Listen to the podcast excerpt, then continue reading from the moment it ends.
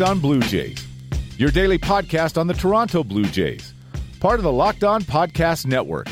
Your team every day. Hello, Blue Jays fans, and welcome to Locked On Blue Jays, your daily dose of Toronto Blue Jays talk directly into your headphones, into your speakers, into whatever device you use to listen to this. I'm Ryan Andrews from JaysFromTheCouch.com back for the second time today on Locked On Blue Jays, which is part of the Locked On Podcast Network. I told you we'd be delivering a doubleheader today to kick off November, to kick off the countdown to the 2019 season, I guess. We're five months away. Yay.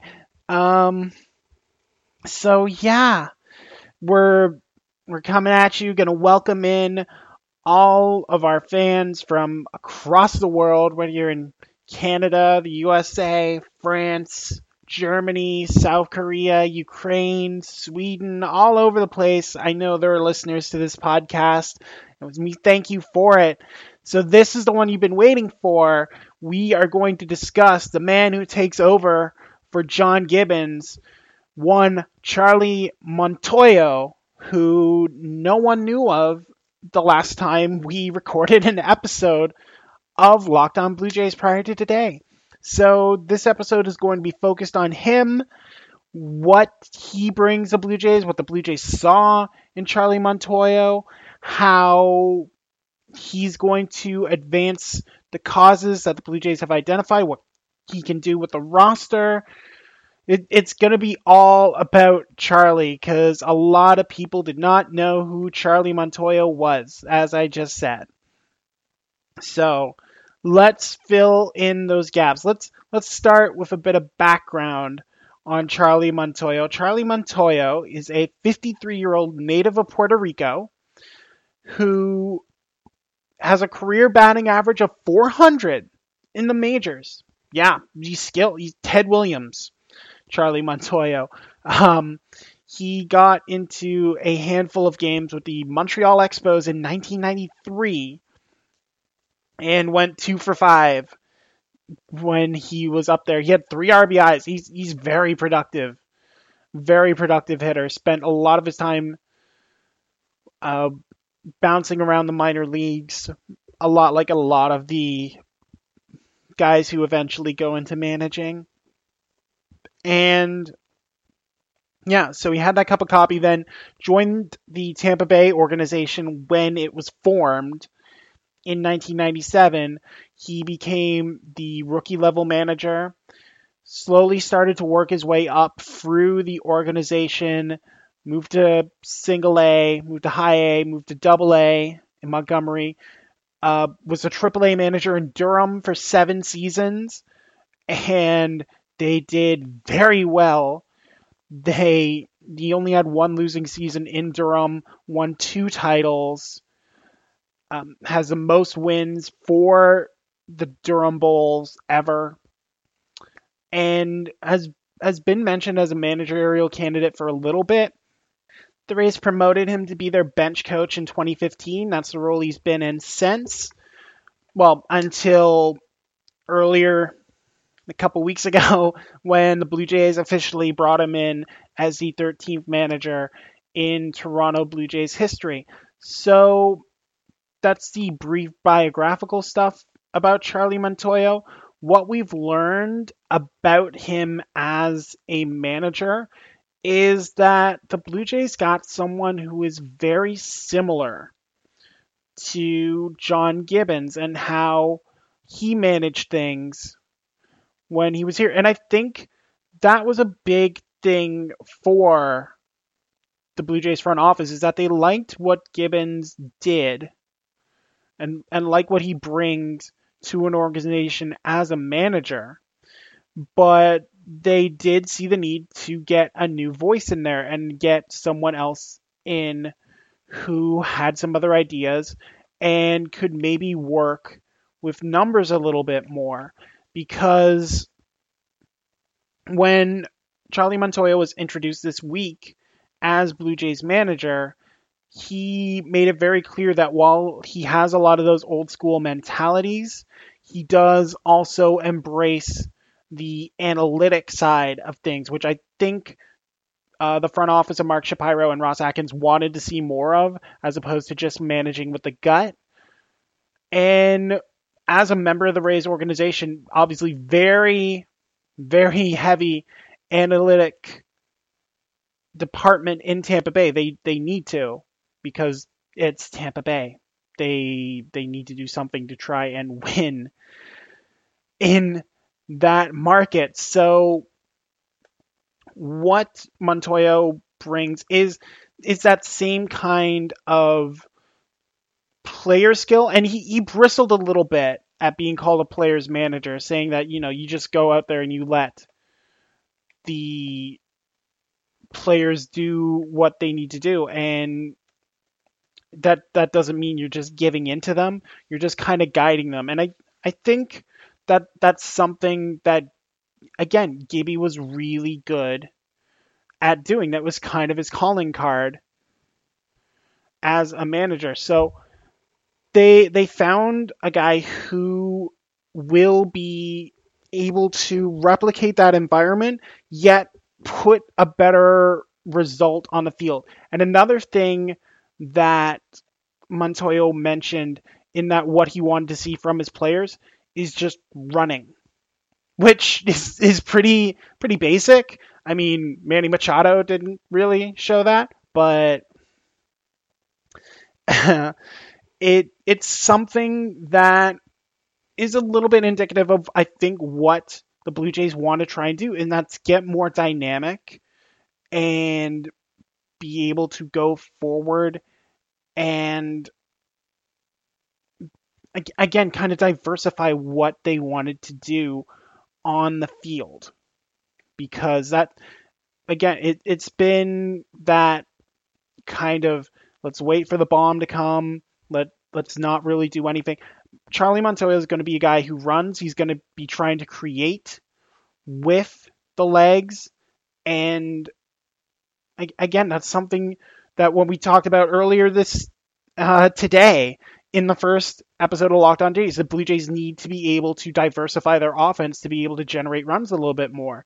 And Montoyo's shown he, he can do that at a AAA level, and he's shown that kind of impact for Kevin Cash in Tampa Bay, and and seeing how guys like Mallex Smith and Joey Wendle and Matt Duffy were able to use the hard contact and and their speed and and advancing those other bases and generate runs for a Tampa team that did not have a lot of power on it.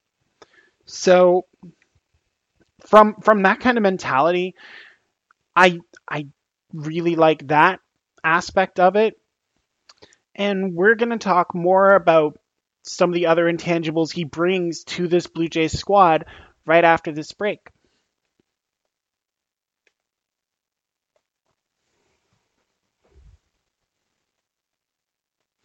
Welcome back. Still talking Charlie Montoyo here on Locked On Jays. And I got into his personality a little bit, but I did want to throw in this firsthand account from Jessica Quiroli, who can be found on Twitter at Heels on the Field, who, when it was announced Montoyo got the job last week, she quickly moved to, I guess, reassure Blue Jays fans that they're getting someone who is very capable of what they're going to do. Uh, Quiroli called Montoyo very welcoming manager, very smart, very professional, was able to strike a good balance with high ranked prospects and experienced players. Baseball smarts are through the roof. He's warm, he's fun, and he's done a lot of minor league managing. That's something that Quiroli was quick to point out. And in looking back at the Blue Jays managerial search, I think that did play in a lot when you compare Montoyo to a lot of the other candidates who were bandied about for the Blue Jays. Guys like Joe Espada, uh, David Bell, John McDonald, Stubby Clapp, John Schneider, in the end, they went with a guy who had a lot more experience than than those kind of guys. They did not want to go the Alex Cora route, just moving a player into that slot. They didn't want to hire a Craig Breslow who hasn't even retired yet. They they went for a guy who's learned a lot in his time at the minor league level, and Quiroli said as much when she was talking about the hire that she's more confident when a manager's hired who's done a solid amount of minor league managing coaching. It's a tricky challenge, particularly higher up. And her past comments probably speak more to Montoyo's relationship with the media and managing personalities and not strategy, but strategy is something that can be learned over a 20 year period. And Montoyo has that success rate at AAA, has a success rate with a Tampa team that was expected to struggle hard in in the past couple years and yet has been competitive. And we've seen his relationship with the media on display when he took out uh, Rosie DiManno of the Toronto Star, which Rosie DiManno, if I had to put her in a baseball context, she reminds me of JP Arencibia, not not media JP Arencibia. JP Arencibia in the media has been a delight, but player JP Arencibia in that she will occasionally have a good hit, a good day, but will for the most part just do a lot of things that she shouldn't and then say things that she shouldn't and yeah, very very hit or miss Rosie DiManno. So Rosie DiManno at the press conference on Monday just goes goes in and asks Charlie Montoyo, "How do you brace yourself to deal with a team that's likely going to lose a lot in the next few years?" And Charlie just just goes, "Really?" Which I think is the general reaction to a lot of what Rosie DiManno says. But just just being able to do that immediately, just to have that kind of reaction, makes me already love Charlie Montoyo. Like that that is definitely the Gibby kind of reaction to that. And and a lot of people were noting that, you know, as we said in the first block, he's he's got that Gibby personality, but with more of an analytic bent, which again I think was the goal trying to get him in. So when when he's able to do stuff like that, when he has the confidence to be able to say things like that, I think it serves well. And and and again, in the media appearances he's made since being hired on as the manager, he's shown that ability to con- to relate a lot like John Gibbons was able to do so. Now there was there was one other connection that people were making between Montoyo and his organization, and that is the fact that when he was in the minor leagues with Montreal, Montoyo had a lot of contact with Vladimir Guerrero Sr. And people were like, oh, he's being brought in because he knows how to handle Guerrero. So, yeah, that might be a benefit of that. I that but that seems to strike me along the same lines as like, oh, they hired Charlie Montoyo because he can speak Spanish. Like that's not the sole reason why he's being brought in. Let's not get that twisted. Will it help? Sure, any anything that can be used as an intangible can help. And if Montoyo ha- is able to make that connection with Vlad Jr., just like I knew your father, I knew what he did to make himself a success. I know you're doing the same thing. You can push it like that. If if that's something that he can use, that's great. That's great, but it's not the primary reason why I think Montoyo was hired over a Joe Espada or uh, Brandon Hyde. Just it it doesn't really have that strong a bearing for me. Yeah, it's nice, but it's not a factor in my opinion for why Montoyo was brought in. I think we've seen from his press conference why why he's brought in. He's a guy who can handle the media in Toronto, who has a deft touch with his players, but offers that more analytical side. Is it a good hire for the Toronto Blue Jays? I think is the main question that people want answered. And it's impossible to answer that considering he's been on the job for a week. it it looks like a good hire. We can say that, but only time will tell if it's a good hire. Because, I mean, you you look at all the managers who have been let go. Like people said, oh, Paul Molitor, that was a good hire by Minnesota. Oh, Buck Showalter, that was savvy hire by Baltimore. Jeff Banister, oh, he, he's a good promotion by Tech. I think the only manager who didn't be like, oh, that's a good hire for them, was John Gibbons when he got hired by Toronto. So, so you can have all these reactions and stuff now. You can have these perceptions. They'll look good in the moment, but again, we won't be able to issue a full report card on Charlie Montoyo until he gets a couple of seasons under his belt.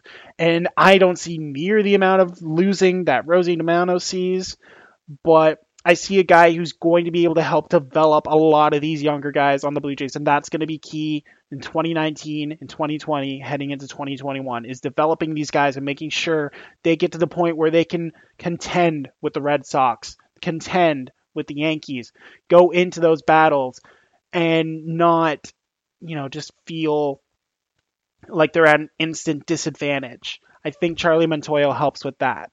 So that's what we'll be looking for. We'll talk briefly about the roster he's going to carry into 2019. A couple decisions were made on that front this week by the Blue Jays. We'll touch on them briefly right after this break.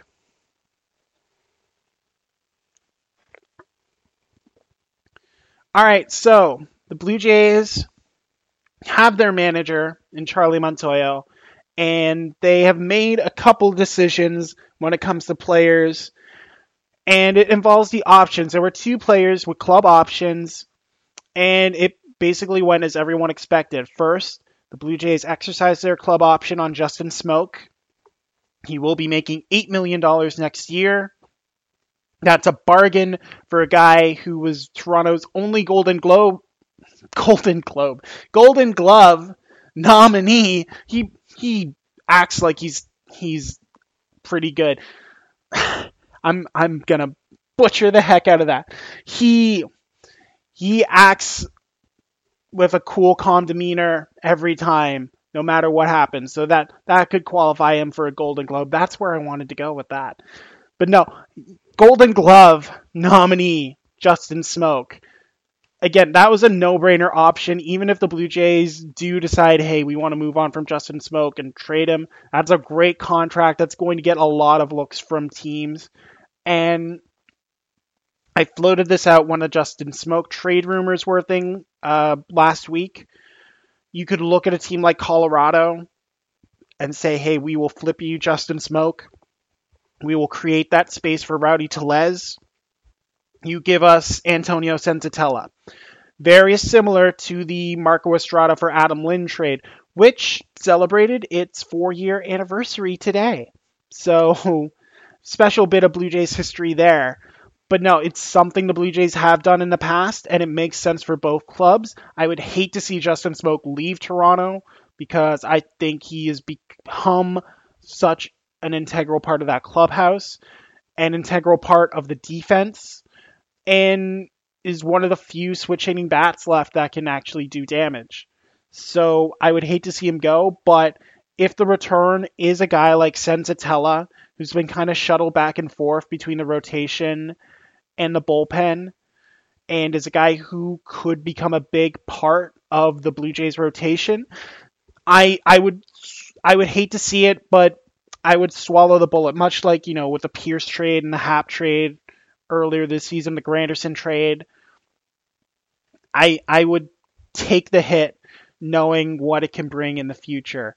But for now, Justin Smoak will be staying in Toronto, and that's only good good news for the organization. The other player found out about their option is Yangervis Solarte, and shock of shocks, he did not get his option picked up. 5.5 million option. He is eligible for arbitration, so he's not a free agent yet. But you, the way his tenure went in Toronto, it doesn't look like he's going to be sticking around, and we've called for his expulsion on this podcast before, just the way he has done the thing that Charlie Montoyo does not want to see as manager of the Blue Jays, and that is someone who does not run, who does not hustle, and does not give that extra effort. So, no surprise that Solarte gets declined there. Heavily expect that his arbitration number, whatever it's set at, will be declined as well, making him a free agent. And that frees up a roster space for, you know, the likes of Brandon Drury to come back from DL or from for Lourdes Gurriel to, you know, have that slot completely wrapped up. Troy Tulowitzki's coming back from the DL as well, more than likely. So, you know, that gives the Blue Jays something to work with as opposed to, you know, having to waste a spot on a guy who just swings and ends up on one knee the majority of the time and does not do anything on the base pass. This is that's going to be one of the things the Blue Jays need to do under Charlie Montoyo is get those guys who can move, who aren't liabilities when moving from first to second, who don't mean you have to start every runner and just end up in these terrible hit and run situations that turn into double plays anyway because the guy is not fast enough to get to second base. But yeah, Will Solarte hook on with another team? More than likely. I mean, Miami's still in the league nominally, so at the very worst, he can go there and play a passable third base after they trade Martin Prado and Starlin Castro. But yeah, not surprising to see him out have his option declined. And again, it creates something that Charlie Montoyo can work with as he starts to dive into this roster and see what he has in 2019. So, yeah, just tidying up a bit of Blue Jays news there. Again, we're hoping Smoak gets that gold glove win that he richly deserves, but I have no say in that matter. What I do have a say in is that you will get another locked on project. I, if I can say it properly, that is what you will get. You will have another Locked On Jays podcast tomorrow. It will be a Fan Friday edition. Been sitting on this one for a little bit, but we will talk about the 2018 Blue Jays MVP. Y'all sent me a ton of votes over over a month ago, and I I've held on to them. I've tallied them, so we are going to move forward now that the playoffs are over and officially award the Locked On Jays 2018 MVP award with your help. So be looking for that tomorrow. It's going to be fun. And yeah, just, uh, you know, keep tabs on this podcast by following at Locked On Jays on Twitter. Also, you can follow me on Twitter at NeoAC18. That's NeoAC18. And I'll still be interacting with you if you want to talk Montoyo, if you want to talk about who the Jays could target in free agency. These are topics that we will cover on the podcast in coming weeks. But yeah, until then, you know, the doubleheader is in the books. So for everyone here at Locked On Jays and the Locked On Podcast Network, I've been Ryan Andrews. Thank you all so much for listening to today's episode, and y'all take care.